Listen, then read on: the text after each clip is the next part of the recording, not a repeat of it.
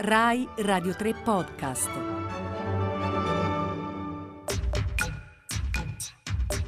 Venti piccoli mondi.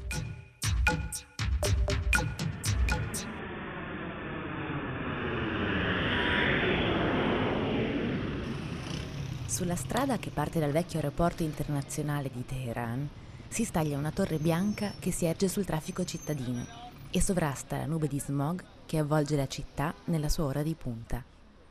La torre Azadi è il più famoso monumento moderno dell'Iran e con le sue due gambe, costruiti da blocchi di marmo bianco di Isfahan, puntellati da mosaici di maioliche azzurre, forma la porta d'ingresso monumentale della capitale. Tutto intorno alla torre si estende una piazza di 5 ettari, piazza Azadi, ornata da fontane e giardini molto curati. Da più di mezzo secolo questa piazza è lo sfondo di imponenti festeggiamenti, anniversari e parate militari.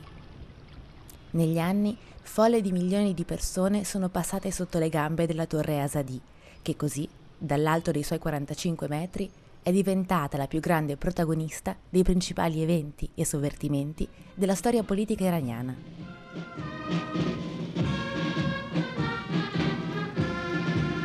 Costruita nel 1971 per volontà dello Shah Mohammed Reza Pahlavi, la torre in origine si chiamava Shahiyad, il memoriale dello Shah, e doveva celebrare i 2500 anni dalla nascita dell'impero persiano.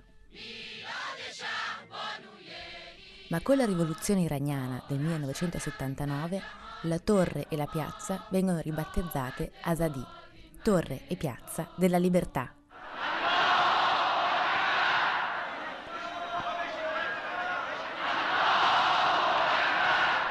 Una canzone, spesso intonata durante la rivoluzione, è Sarumat Zemestun, L'inverno è finito, ed è tornata a riecheggiare in Piazza della Libertà il 15 giugno 2009, quando centinaia di migliaia di persone si sono radunate per contestare i risultati delle elezioni presidenziali vinte il 12 giugno da Mahmoud Ahmadinejad.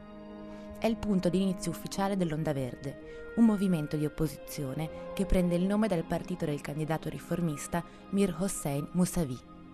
Quel 15 giugno 30 persone vengono uccise sotto la torre Azadi e più di mille saranno arrestate nell'ondata di proteste che seguirà e che invaderà le università e le strade della capitale. Il simbolo della brutalità e della repressione è Neda Aga Sultan, una ragazza di 26 anni che, colpita al cuore da un cecchino Basigi, muore in diretta mentre guarda un cellulare che la sta filmando. Il governo soffoca l'onda verde nel sangue, ma piazza Azadi di Teheran rimane un punto focale per le manifestazioni. Il 28 dicembre 2017 ritorna a riempirsi quando proteste contro il caro vita scoppiano in tutto il paese, Teheran compresa. Sotto le gambe della torre Azadi scorrono cartelli contro l'Ayatollah Khamenei e l'appena rieletto presidente Hassan Rouhani.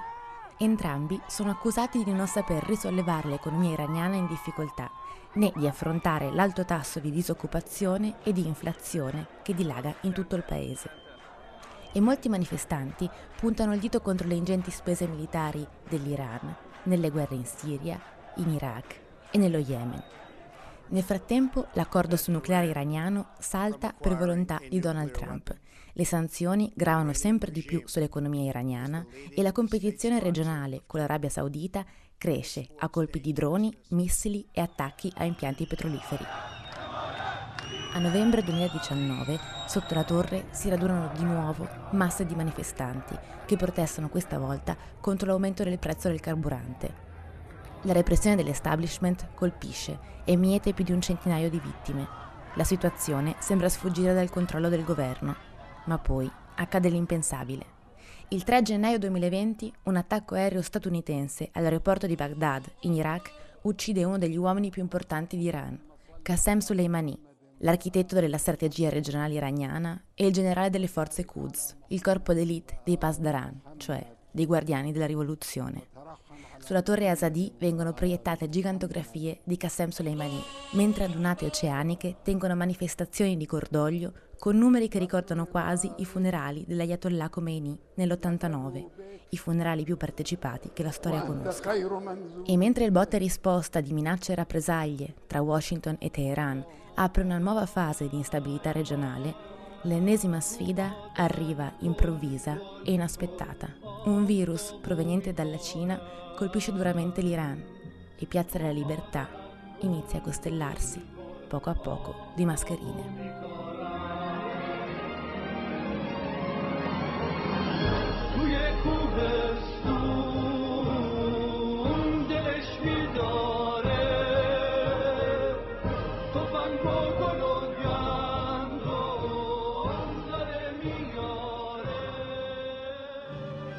Continuate a seguire i podcast di Radio 3 sul nostro sito e sull'app Rai Play Radio.